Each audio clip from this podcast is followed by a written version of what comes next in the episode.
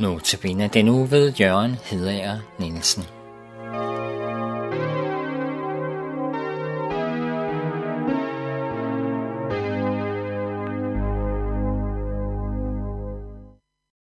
Som kristne har vi et herligt håb om fremtiden.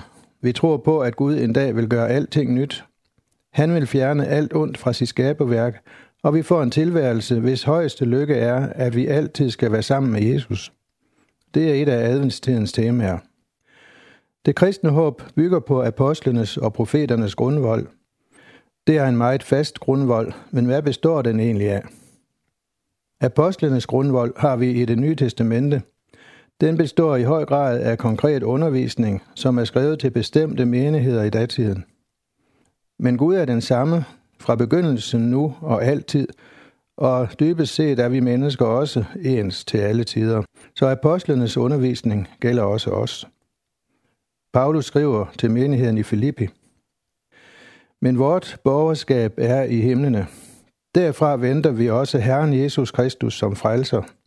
Han skal forvandle vort fornedrede lægeme og give det skikkelse som hans herliggjorte lægeme, med den kraft, hvormed han kan underlægge sig alt.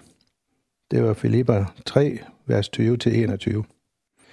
I løbet af denne uge kommer vi ind på flere af budskaberne i disse to vers.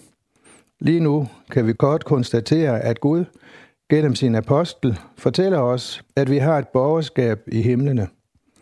Det hører vi mere om på lørdag, når vi skal kaste et blik ind i det nye Jerusalem. Herligheden begynder ved Jesu genkomst.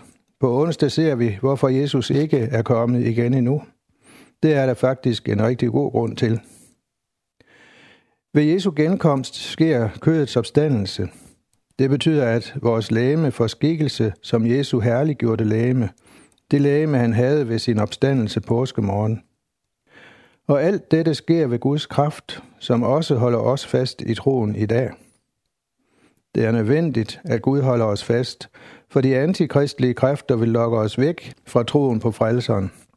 Det skal vi undersøge nærmere på torsdag. Det var apostlenes grundvold, men hvad med profeternes grundvold? Der er mange profetier i det nye testamente, men med dette udtryk skal vi tænke på det gamle testamentes profeter. Det var dem, der blandt meget andet profeterede om frelseren Messias, der skulle komme fra Gud. Gud havde på forhånd løftet sløret så meget for sine planer, at de skriftkloge i Jerusalem kunne fortælle vismændene fra Østen, at Messias skulle fødes i Bethlehem. Deres klogskab rakte desværre ikke til, at de rejste sig og fulgte med vismændene for at tilbede frelseren i Bethlehem. Ikke nok, at vi kender Guds ord. Den skriftkloge, der blev siddende, når Gud kalder og handler, han går glip af Guds frelse. At bygge på profeternes grundvold er at gøre som den kloge mand, der byggede på klippen. Han hørte ordene og handlede efter dem.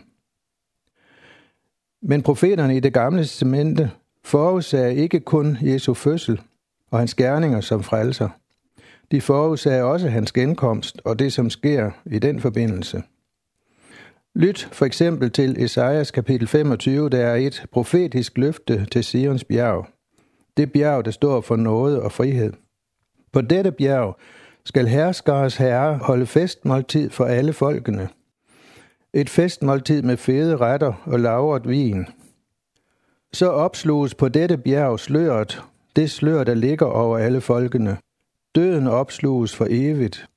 Gud Herren tørrer tårerne af hvert ansigt. Eller hvad med dette sted fra Daniels bog, kapitel 12?